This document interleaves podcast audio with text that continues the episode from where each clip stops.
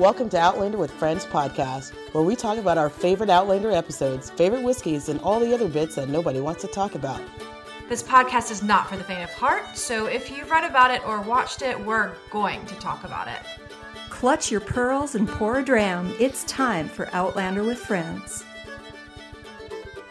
Well, So- shall we jump into I was going to follow up with what I was drinking tonight, and I was going to drink Uncle Nearest, but I was like, nope, I've done them all on the show. So I chose Wheat Penny, and I remember telling you guys about this a couple months ago, but I didn't get an opportunity to drink it because I had to fly to Tampa. So I'm going to try it tonight, and we're going to see what happens. I picked it because of the episode that we are on. This is a far stretch, right? far stretch. Wheat penny is actually the mint that was on the original penny, the little wheat stalks. Oh, okay. It's on like one of the original Mhm. pennies. Yeah. So that's where they get that from. I think it's called Wheat Penny 1958, and that's the first year that this type of penny was minted. And that's where it comes from. But because we are on season four, first of all, give it up for season four. We're like flying through these episodes. Oh my gosh, Yeah, episode two is where we get to meet Aunt JoJo on her plantation. And I was like, well, you know, if I were a different person, I'd probably harvest wheat, not tobacco. I mean, like, I don't know if you've been down here in the South when it's like summer and all down I 95, you'll see like wheat and corn. It's a very distinct smell to it. hmm When it's first turning green, it smells good, but once it starts to cure, it stinks. And I hate it. so I think I would be a wheat person. But yeah, that's why I chose this one. So cheers. Fantastic. Yay! Love it. What are you guys having? Meg, what about you? I have my other barrel bottle. So this is Barrel Vantage.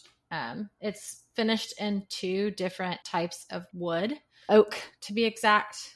It's super yummy. It's very, very, very oaky, obviously. What proof? 114 proof. 114 proof? Damn. All right. Girls. Yeah. So the reason why I chose it is again because of the plantation. And I know you said the wheat. Well, you remember Jamie was like, no, don't do Yeah. the wheat, the river. And mine is because of the wood finish and the pines, Mhm. pine resin from, you know, the turpentine and how they were, uh, what do you call it? That type of farm, the tree farm. I have no I idea don't know. because I am not an agriculturalist. I have no idea what it could be. JoJo says it. I don't remember the name though, what you call it, forestry or whatever, but how they get pines off of her. Oh yeah. Let me be honest. I didn't pay attention to any of that because I'm not a farmer, and so none of that stuff interested me. All the stuff that she was talking about with him, I was like, even in the books, I skipped over it. I'm like, I don't care about that shit. But before you go, Terri, I just want to say this is some damn good whiskey.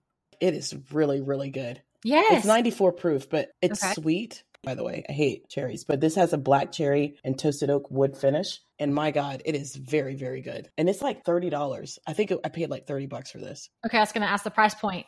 That's great. Oh my God, it is really good. That sounds fantastic. Yummy. What are you drinking? I have completely lost my mind because I've Oh been shit.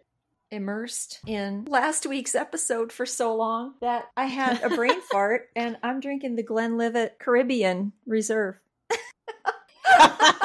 you couldn't get off of Jamaica. I could not get off of Jamaica. I am like Marsali. I am still sitting on the island of Jamaica with my Caribbean cask finished Glenlivet.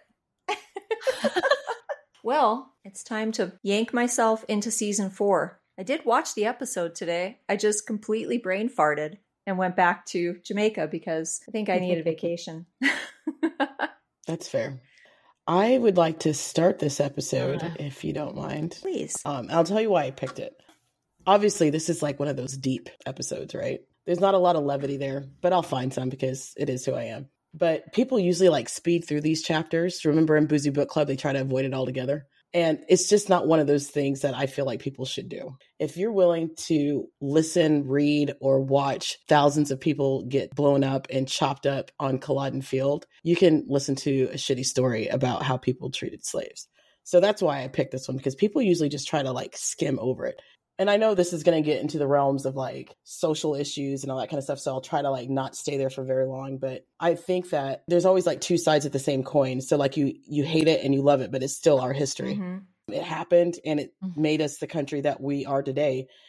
And despite all the things that we see going on, I mean, the three of us are here like talking about our favorite show. Yeah. So like something good came out of it. There are people, like I said, in when we talked about um, Culloden and we talked about Gettysburg, and we can't avoid how we're animals and we do heathen shit and it sucks and it happens.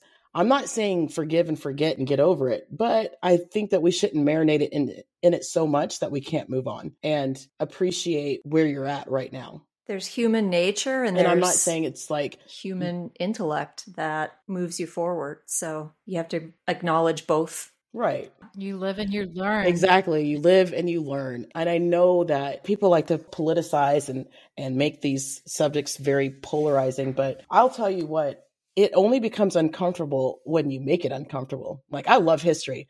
I enjoy all of it. All the good, the bad, the ugly. I love it all. So it doesn't make me feel any type of way until somebody makes me feel a certain way about it. So that's the reason why I picked this episode. I have watched it with people. I've watched it. I've asked people about it. And yeah, people are just very timid around the subject of slavery.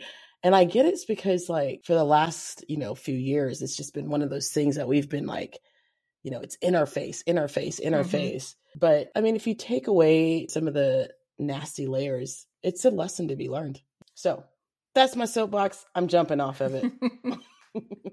I want to add something mm-hmm. to that though. When you say it's a lesson to be learned, I think like racially too, it's a lesson to be learned too. right. Different for different reasons. And it should bring us together, not Right. separate us. Like I feel, I, I don't want to jump back on, but I'm gonna have to do it right quick. I know, but I just mm. to, to your point, the fact is, is using the example of the things that created this country for us as individuals that are living in this moment right now. I feel like it would bring me closer to people that are different than I am simply because I'm like, man, we made it through. We made it through. It's like being in a airplane that almost went down and the person next to you that you would never speak to, that you didn't speak through to through the whole entire flight, you reach over there and you hug them and you're just thankful that you and them exist in the same moment at the same time. And that's how I feel about all the things that are happening. Like I get to exist. This is an incredible time to be alive. We we got the good part of history. And I know 20 years we're probably gonna look back and like, man, it was pretty shitty. But I think of all the things, think about it like coming in from religious persecution and then trying to find your way in this new land and trying not to be shitty human beings, but it happens. With all those things happening and all those things being said, we get to sit here and like love on each other and be friends and find commonalities that we enjoy. I think we have more things about each other that we love than we have about each other that we hate, you know? Absolutely. I hope it's Mhm. better in 20 years. I hope that it doesn't take another 100 years, like what Claire was saying in the episode. Well, that was back in, actually, that was in Jamaica, where she said it was going to be 100 years Mhm. before You're sleep. still in Jamaica. I know, I'm. Yeah. still stuck in Jamaica. you're stuck, man. it's not working. Okay, well, I guess the Caribbean finished whiskey is not helping bring me into North Carolina. But Yeah. so, North Carolina, Um, so River yeah. Run. Let's talk about River Run. yeah. So I will tell you, Jamie and Claire, God help them, man. There were so many dimensions that Claire had to work through in this episode, right? First of all, let me just say, they can't fucking catch a break. Yes. They get robbed. They get their asses handed to them every time we turn around. They got their asses handed to them in Jamaica. Yeah. They got their asses handed to them in Scotland because, you know, Larry tried to shoot their Mhm. ass. The freaking print shop burned down. no. And then the one guy that they're like, you know what? We're good people. On behalf of our friend, we're going to help you out. We're gonna sacrifice him. Yeah. Or not sacrifice him. Yeah. and then him. this mofo comes back and robs him. And I'm like, are you freaking serious? Why? Can you imagine how these are characters that people are writing about, right? But if they were like real people and like Diana was their god, their author, That's Just think to yourself, like, what the fuck did I do wrong? Not knowing this whole entire time, Diana's just writing a story know, for us. right? Poor real Claire and Jamie. What if they're the little universe that's inside the locker, like in Men in Black, and they find out that Yes. when you open it, they're the galaxy that's on the uh, cat's collar? yeah, and you're just like, damn, what the fuck did I do to these people? My goodness, I can't catch a break. No, you're super right. I was thinking about that all through the episode. Claire really had some massive internal struggles going on. And part of me was like, you really want her to continue to be the better person, take the higher road.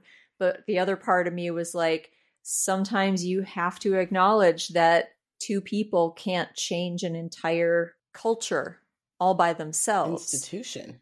It, it was really on display in this episode. Yeah. Her trying to help Rufus and trying to heal him. And in the end, in order for the plantation not to be burned to the ground, she had to sacrifice him or, yeah, she had to kill him basically. Kill him again. Because he was gonna yeah. So they went through a pretty shitty ordeal getting off that boat. And then Jocasta's like, Welcome to my home. Mhm. And immediately Claire sees all these slaves, right? Her whole entire demeanor just changes, right? Yeah. And Jamie Ooh. acknowledges it at some point when they get up to their room. But my thing is like, okay, Claire, I know why you're upset right now because you left your daughter with a black man that you told her that was basically her uncle.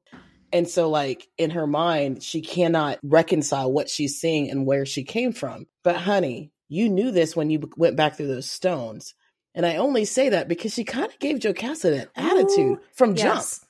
But, like, Jocasta has no, Very frosty. yeah. And I'm like, bitch, you ain't got a dime to your name. Y'all have You don't nowhere have a to leg go. to stand on. yeah, you knew when you came here. You're burning your bridges. You knew when you came here you were going to see this. So why all of a sudden now that it's in your face, shit, you bought a slave in uh in Jamaica.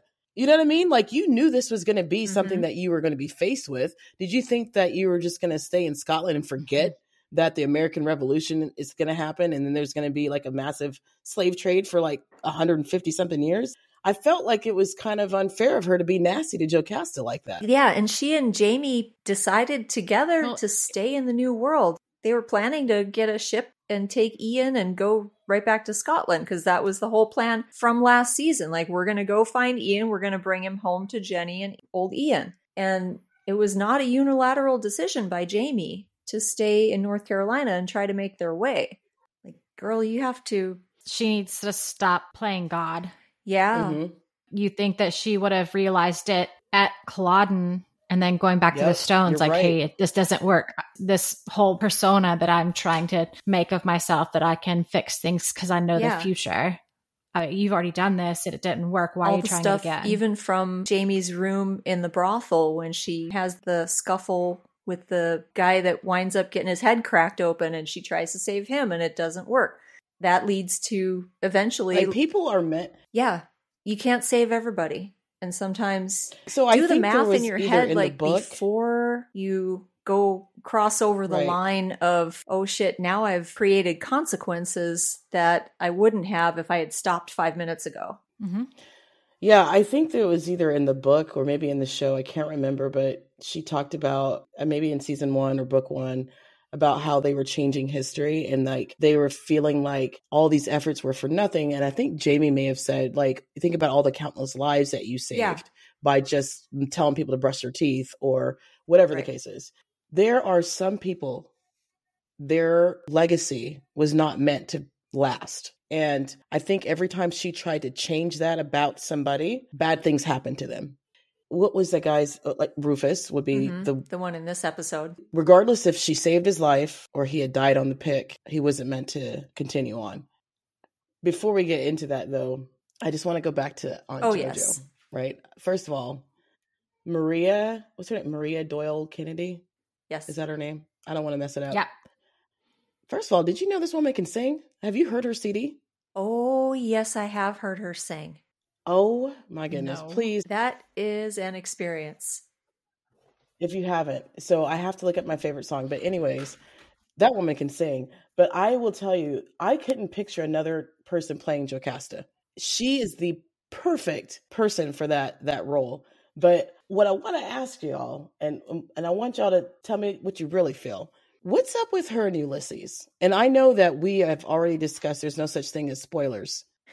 There's no way. She this Not woman is show. lethal but classy. yeah You know what I mean? I think the show has just completely ignored, swept that relationship under the rug. I don't think they're ever going to acknowledge that relationship that went on in the books. Meg, you don't know what we're talking about, do you? I'm gonna tell you this. No, but I can tell you that I got the feeling that there probably was some more to it than what they had shown. I'm gonna bring you up Ah. to speed real quick. Here's the cliff notes. Yeah, Ulysses is a freed man. He is not a slave. He just chose to stay with JoJo. And I'm gonna tell you right now, if I was in Ulysses' shoes and I was a freed slave, bitch, I'm calling an Uber. Bye Felicia, bye Phaedra, bye JoJo. Get my shit, I'm out. There's nothing that you could tell me that would make me want to stay as a slave because there's nobody else that knows this, right? He's still Right. doing all the slave shit. You know what I mean? No, Right. Get my Uber ASAP. Matter of fact, I'll throw in a bag of cotton if you can get me to Jamaica by sundown. I'm not staying here. There ain't no fucking way unless they're sleeping together. It makes no sense. Absolutely makes no sense. And that's why I was like, when I first saw this, I'm like, oh, they sleeping together. Ain't no way. I've already read the books, and then I've already read what happens in what book eight or book nine. I don't, I forget what we're on when he comes back, and I'm like, mm, something ain't right about this. They've been sleeping together. I'm 199 percent sure. Is it confirmed though in the books? It is absolutely. Yeah. Okay.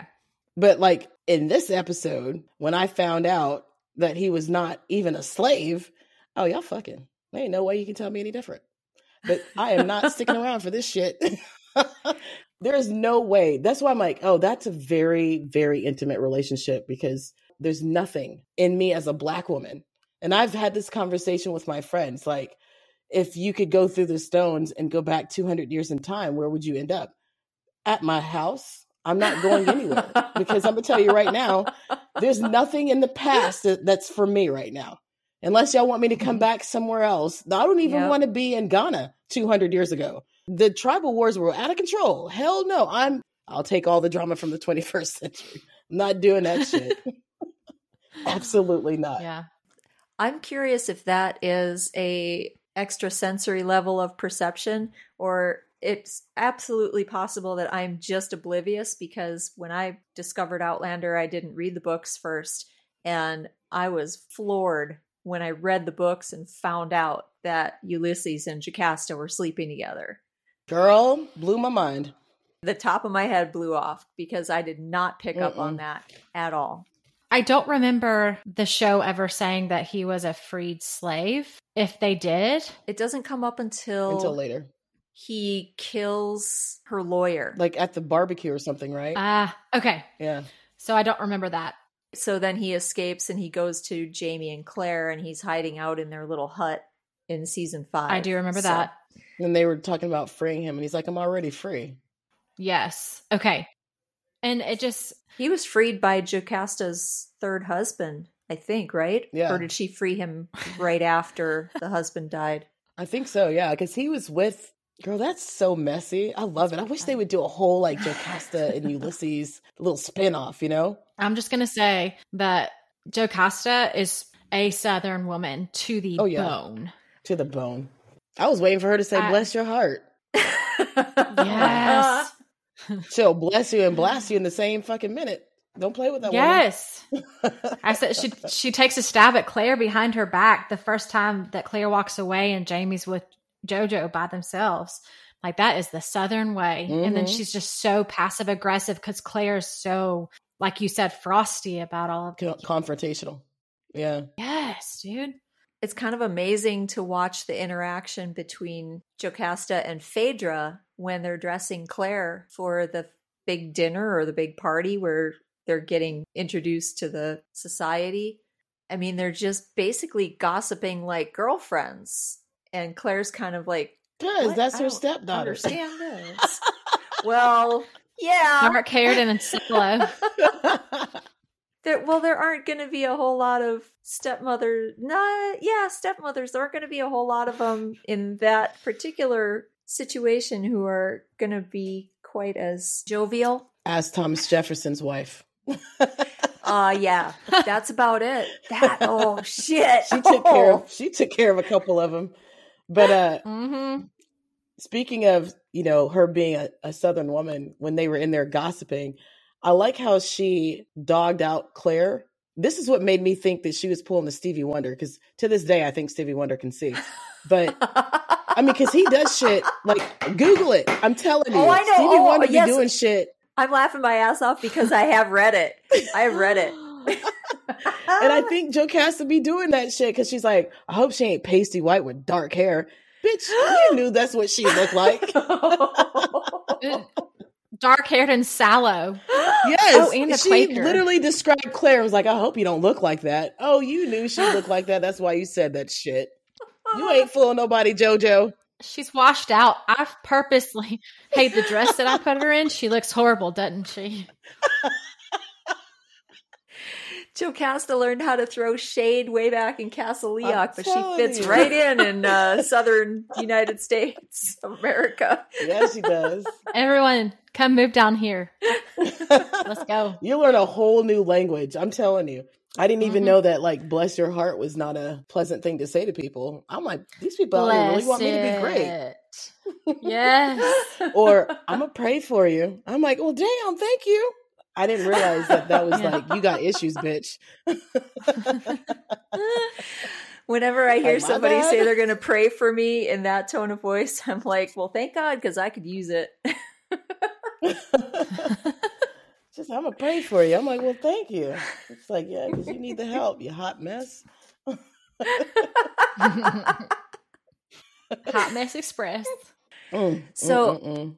When they're walking up the stairs, when Jamie and Claire are walking up the stairs and they've just met Jocasta, and Jamie is telling Claire how she looks and sounds so much like his mother, and he wishes that Claire could have met Ellen, but in the absence of that, he's really glad that she was able to meet Jocasta. All I could think was, oh, they could use Maria Doyle Kennedy in whoever they're trying to cast to play Ellen in the prequel just like they did the- with the uh, same bearing. Graham. That yes, that would be so amazing. How do you think that worked out though? Because like, Oh, the Graham stunt cast? No, I don't like the stunt casting at all. No. Have you seen the guy who's going to Go play ahead. Buck in season seven? yes, completely different. He looks great. Yeah, and that's why I was like, damn, why the Not fuck? completely different. I just think he's going to do a great job. I think he I know what my the- man looks like. Graham played Buck. I know what Buck is supposed to look like, and he don't look like that man. that is not what Buck is supposed to look like. I'm telling you. I mean, he Mm-mm. is, but he's not supposed to look like stunt cast Graham McTavish playing Buck in season five. I know. I mean, I love that man, but god damn, y'all could have picked. Y'all could have done different. Also, did you know? I didn't know that a polecat was a skunk. Did y'all know that? Yeah, I've heard that before. Oh shit! I actually didn't even know what a polecat was until I watched this show. I haven't heard that word in so long. Learning new Polecat. shit every day. So, where are we at? What other notes you got? Well, I want to talk about Lieutenant. What's his face? Wolf? Wolf. Wolf. I think Ugh. I, I like the book version of him better than the show version because in my mind, I guess I just pictured him differently. And then when I see him, I'm like, "You're gross." Mm-hmm. 100%. So he thought he was going to marry Jocasta. It seemed like he wouldn't have come to the conclusion that he was supposed to be like her man unless Jocasta had been flirting with him or something. True. Mhm. He seemed very offended that she named Jamie as her heir. Like, bitch, I've been working on this for like six years. And then you come out of nowhere and all of a sudden, we don't even know if you're really related to her. Hey, how about this? She's a Southern lady, and so she's learned how to work her way through the aristocracy of the South in the 18th century. So she probably was just like super polite. And what we did see of her around him, just super polite, very agreeable. And willing to work with him. So I think he took the business partnership they had between them. He saw what he wanted to see in her instead of her just being like a good business partner. I can Do you agree think with it's that. because her husband died and she was using Ulysses, right, to kind of like massage some of that, Mhm, mhm. like I need a man around, and that's why I said I'm going back to that whole like you get the perks of being her man, but you're still a slave, which I don't understand why you would do that. But I think that she, you were saying like, oh, she was just being a good business partner. I think she kind of played him a little bit because she needed to, because she was a woman by herself oh, yeah. And I think that's probably why he got the impression that maybe I can slide in here. That's kind of like being a Southern woman back in the 18th century, is kind of what I meant. I think it's also him hearing what he wanted to hear or just completely ignoring the fact that she Yeah. was Dismiss her. she was having a little bit of input, but he just I see nothing, I hear nothing when he didn't agree with whatever it was because when he His butt suggested she plant wheat and Jamie piped up like uh hi, I was raised as a farmer and that's not a good idea. And then he got, you know, Lieutenant Wolf got all huffy and all that and he left and and Jocasta was like telling Jamie after Wolf walked away I don't remember if she actually said anything directly to Jamie, but I think it was kind of like, oh, it's nice to have somebody around who thinks the same way that I do and knows what I know, but you have balls and you can say it so that other people with mm-hmm. balls will listen to it. That brings me to a question that I have. So he's like a gentleman farmer, right? I guess we could say that because Jocasta talks about how Claire is denying him his right to be a laird or a lord of his mm-hmm. own land. sure. He grew up as a farmer. Like, how does that equate to like your lordship? Beyond me. I get it because you're a landowner and he went to school. Is that why? Is because he's like educated, so that makes him a gentleman? Is that how that works? Because he grew up slinging hay. Well, until he was eight years old, he wasn't going to inherit Lallybroch. But yes, I think it has. All right, a let's talk about his do- brother that died. Then, like, how does that work? I think it has everything to do with being the landowner. If you have tenants who are farming your land, I mean, Jamie was actually in a prime position to be a plantation owner. If he had stayed in Scotland and taken over Lallybroch, they would have been paying rent to him in order to farm the lands, but he would still have sort of the same overview, or he would need to take care of a lot of the same logistics. Right. I think the only difference is is that the people that Indentured. work Yeah. on Jamie's family's farm, they get to keep some of the stuff Right. that they harvest, Yeah. whereas as slaves, you just live off of what is given to you. Yeah. I was just curious because I'm like, he's a gentleman farmer. Like, dude, you you're a farmer. Well, let's not be pretentious here. But I know that there's something that makes him, besides his parents or his family being landowner owners and his uncles being like the overall guy. I mean, he's pretty far down the pecking order. So I was just like, why did she feel like she needed to say that to Claire? Like, oh, you're denying him. Like that dude grew up as a farmer. He even said that if it wasn't for the fact that he had Claire and Ian, he'd still be robbing folks and smuggling, you know, wine and shit. Like he's about That's that true. life. you know what I mean? That's true. He didn't say anything Yeah. about like I'm going to go back to Scotland and be an upstanding citizen. No, that dude was like, I'm a smuggle. I'm gonna do some illegal shit. Yeah. Jamie is a thug, man. yeah, that's a good point. telling you. Jamie got his shit together when he came to the States. And that's only because he's like, man, Claire ain't gonna let me sit here peddle drugs and shit and wine out of the house. Russell Cattle from the neighbors. yeah, like you can't do that anymore, man. You gotta act like an adult. but I want to go to the the night where all this stuff happens to Rufus, right? So we're Yeah. getting past all the gruesome stuff because I'm not a big fan of gratuitous violence and unnecessary gore. But when they come to the house at like midnight, these are Jocasta's neighbors. Yeah. She has a very delicate relationship, and it kind of goes back to her using Lieutenant Mhm. Wolf as her Right. spokesman. You can tell that Ulysses has no dog in this fight, even though he tells her a lot in her ear, like, this is what's going on. This is because those fuckers Mhm. threw like bricks through her window. They threatened to burn her house down. I'm like, y'all were fucking neighbors. Y'all ate dinner at her house literally 12 hours ago. Why are you sitting here trying to burn her house down? I didn't understand that. That was such a complete departure from them all milling around and congratulating her because her nephew's going to take over the plantation. And Yeah. then they're like, burn That's- her house. I'm like, the fuck? That shit was wild. I feel like there's an opportunity to delve really deep into some psychology of mob justice there, but uh, we don't have time Right. for that, and that's a different podcast. But it was very interesting. And alongside that, the writers had to throw in the TV trope of Mhm. all right, the clock has struck midnight, but Claire and Jamie are not ready. I mean, Rufus died a couple minutes ago, but let's not carry him down till a minute or two after Ugh. the midnight clock is done striking when a few more windows have been broken and the torches are getting a little bit closer to the house. For fuck's sake, Girl, they didn't throw a rope over the tree, all kinds of shit. can't you tell time? Like, Like, why did you even have to do that? I know it's terrible what they had to go through, but you were going to go through it one, the minute that you decided to pour whatever that was into the tea that you had Rufus drink. Like, start to carry the man downstairs. Save some of the glass. Save some of the finery of the house, for fuck's sake. What if Phaedra wound the clock wrong? Like, we don't know. I watched that during the title sequence. I was like, oh, how is the Yeah. clock going to be I actually thought crucially about that when you had said, in this episode? My first note, yeah. Right when you said that, I thought about the clock. my first note literally says, I want that grandfather clock in the opening credits. And then it just kept on showing it. yes, that was my first note. Can I just say this? What? what? Don't judge me. This is weird, and I'm gonna say it out loud. You said, "Oh my god, I want that grandfather clock." This is the train of thought that I had. I said, "I wonder if the set designers are interior decorators, and if I could hire them to like decorate my house in like the 18th century, but leave all the modern shit." Because if you look at the wallpaper, it looks so amazing. So a lot of my Uh-huh. friends that live in like England have that look about their homes. They have the beautiful printed wallpaper and like all of these beautiful wood trim. And I'm like, they have very classic features to a mod with a modern twist. Then would it be weird if I got my house decorated in like some 18th century shit? yeah, I said it. I said it out loud.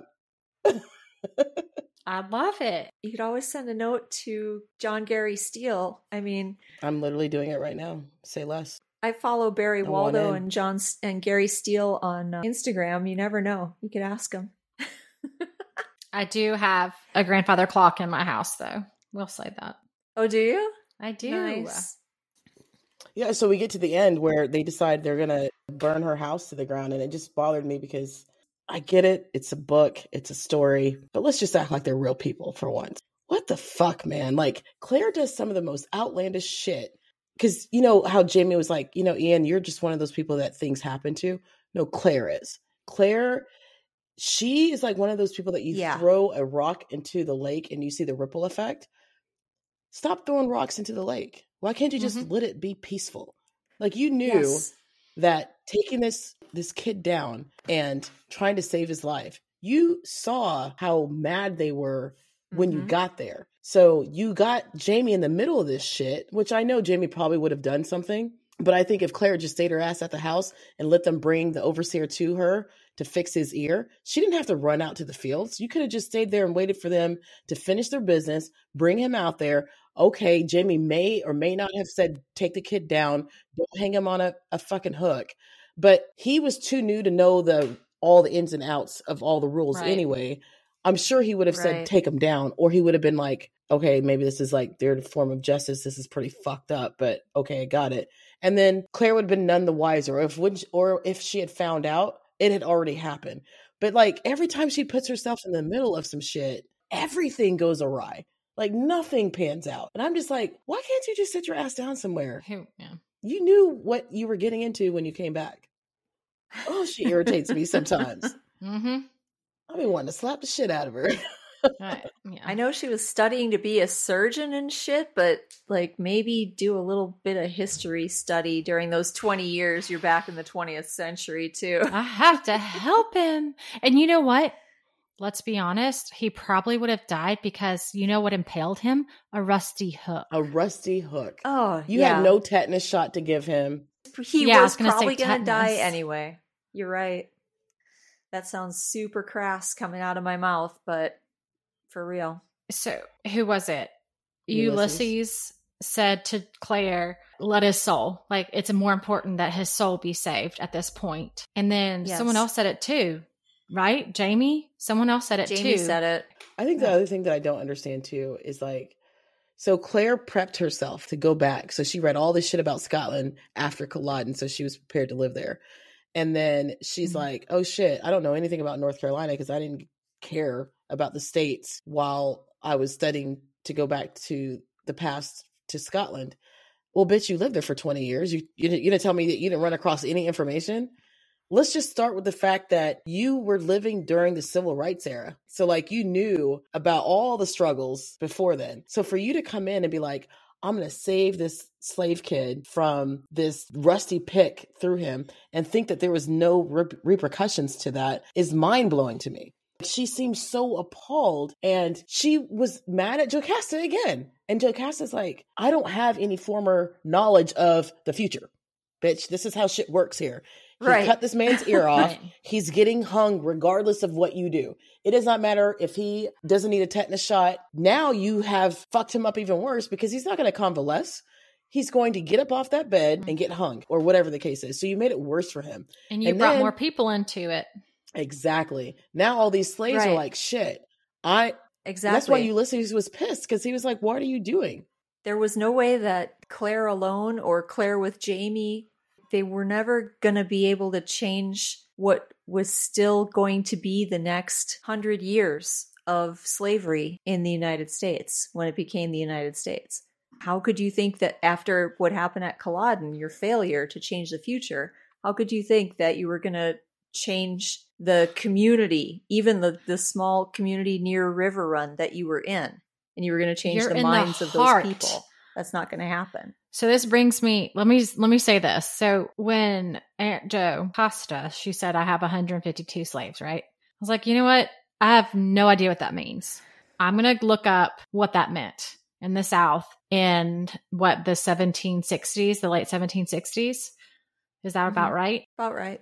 So let's see. In 1750 in North Carolina, there were 19,800 slaves and then 53,184 people from Europe Colonists. colonists. Yes, thank you. So I don't know if I wrote it down. No, I didn't, but it was crazy. It was like from 1710 to 1790, it went from like a few hundred slaves to, I want to say like 70,000 slaves. 1000 Yeah. Mhm. Yeah. So it's just oh, 1760, 41,000. Yeah. So by the time the, the Civil War happened, it was over almost half a million.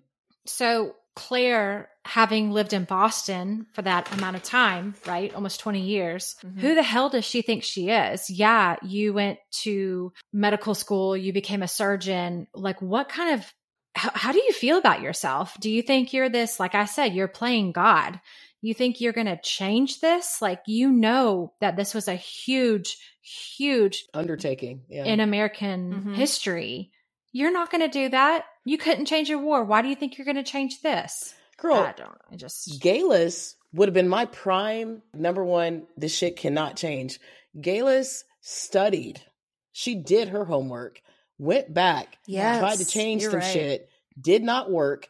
Everything that she tried did not work. Even when she was like, well, fuck it, I'm gonna go back to my time and I'm gonna go figure out some shit and then I'm gonna come back again. Cause she's like, I can still try again. You know what I mean?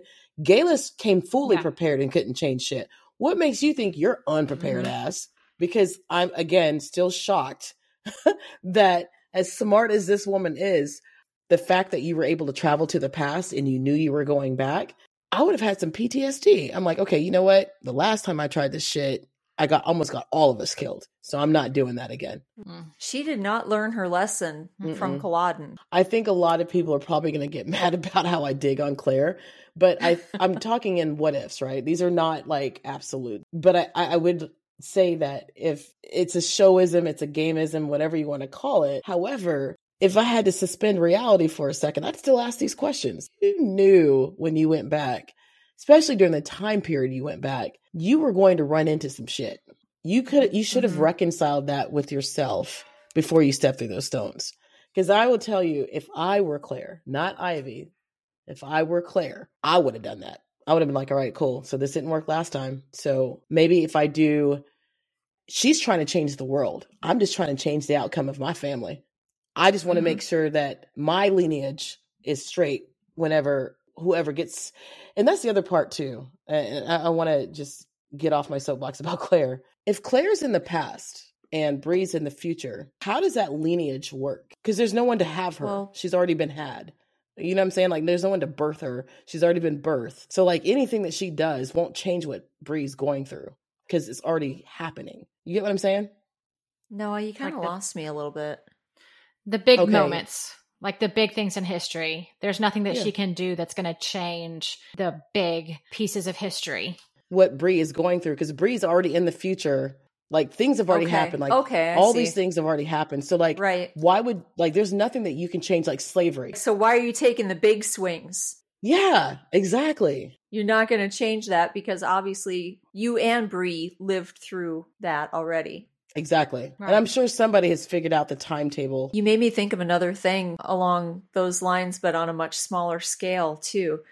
If Claire hadn't been there at River Run at all and Rufus had still done what he did, I know people do things in the heat of passion, but I wonder what was going through Rufus's head when this white woman was suddenly trying to save him. I know he was delirious. I know he was in shock from the injuries. I get that. And people do things in the heat of passion. But dude, you cut the ear off a white man in the 1760s in North Carolina and you're a slave. Did he ever, for a moment, from the moment he woke up in her bed resting, did he ever think that there was going to be any way out of it for him? I mean, he may have kind of resigned his soul to the inevitable when he was in the. That's probably why he woke His up and was like, "Where the fuck am I at?" Yeah, like, am I in heaven? Yeah, am I? De- he was probably like Jamie on Culloden Battlefield. Like, am I dead? Is this Yeah. heaven? Am I heaven? I don't know.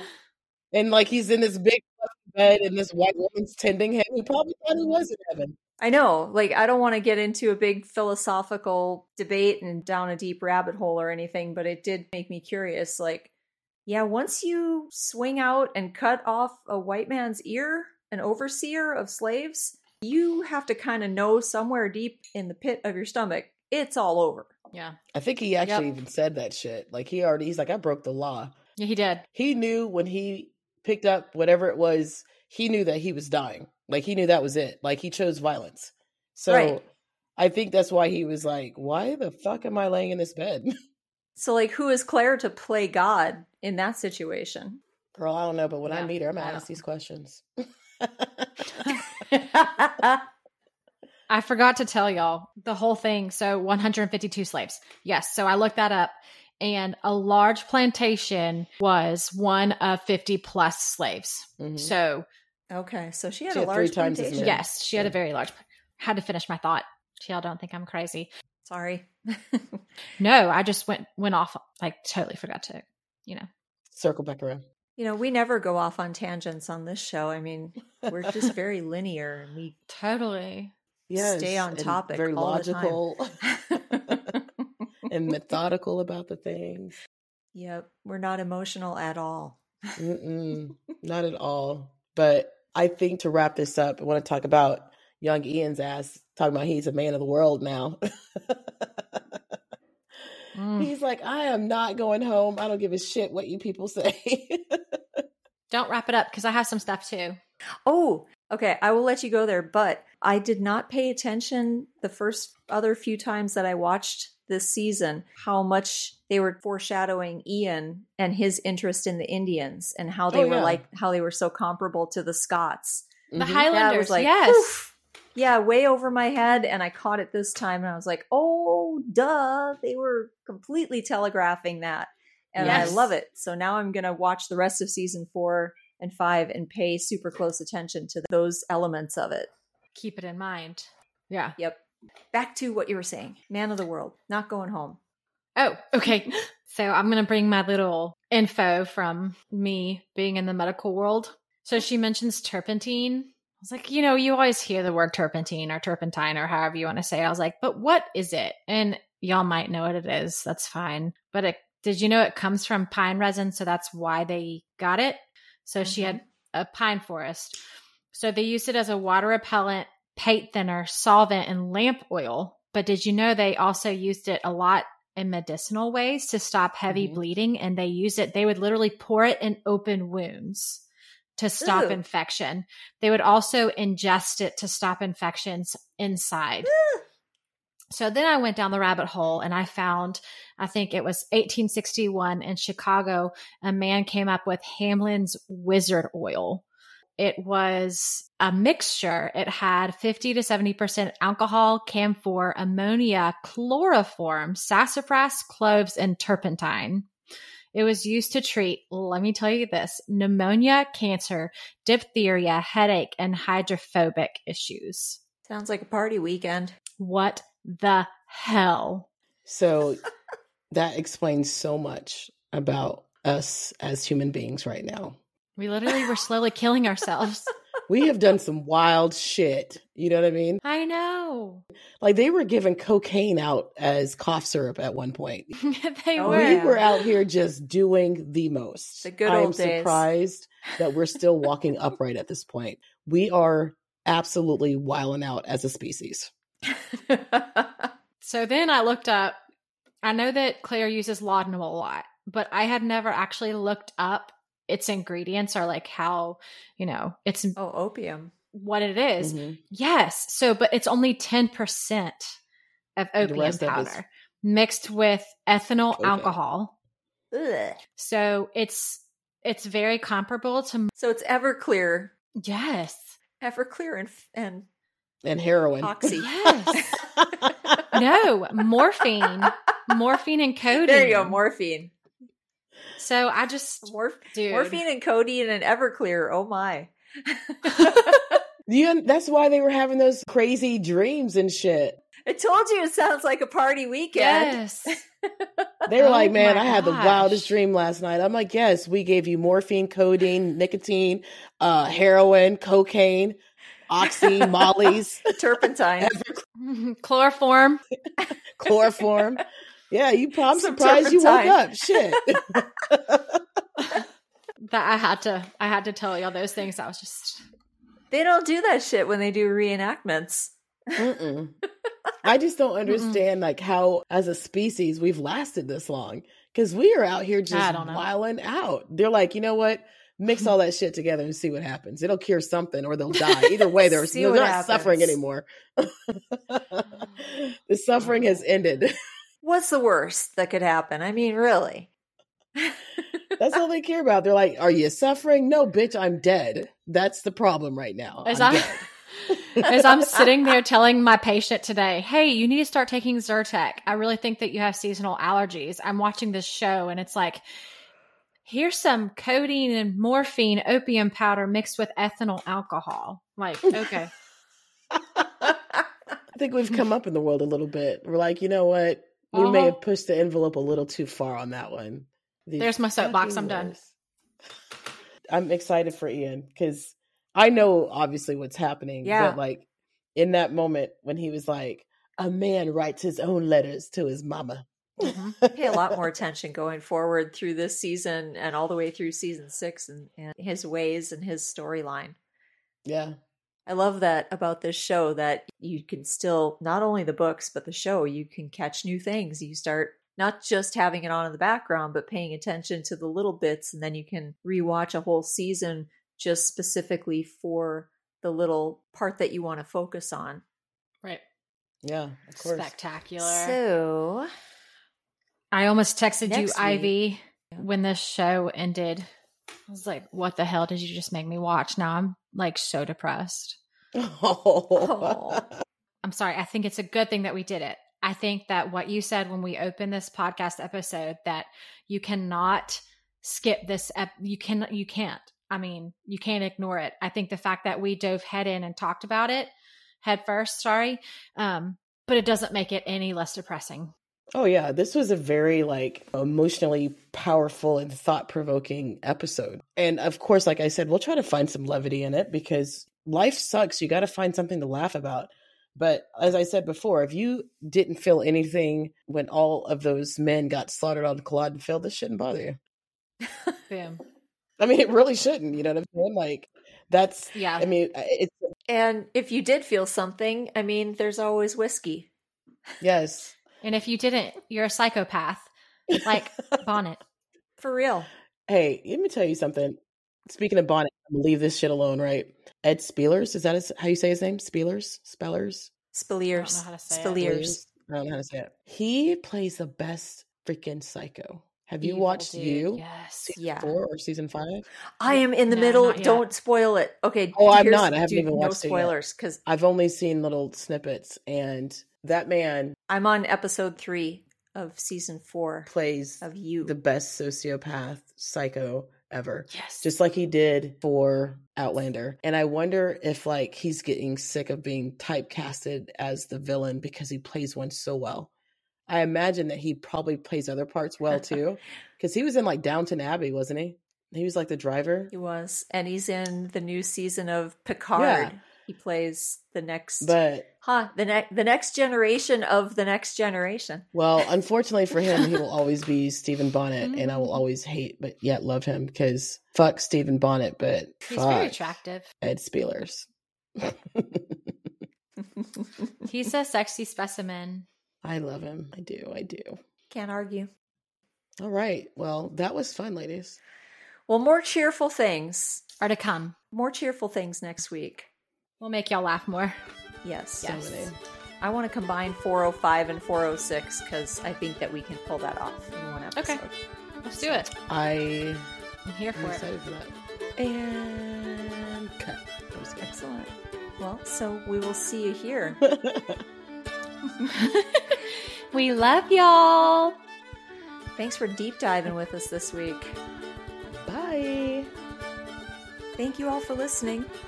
You can find us, follow, and message us on Instagram at Outlander with Friends, and we love to hear from you. We're now available on all major podcast apps, and if you leave us a great rating, it helps more people find us. Listen next week for more TMI. Don't say we didn't warn you.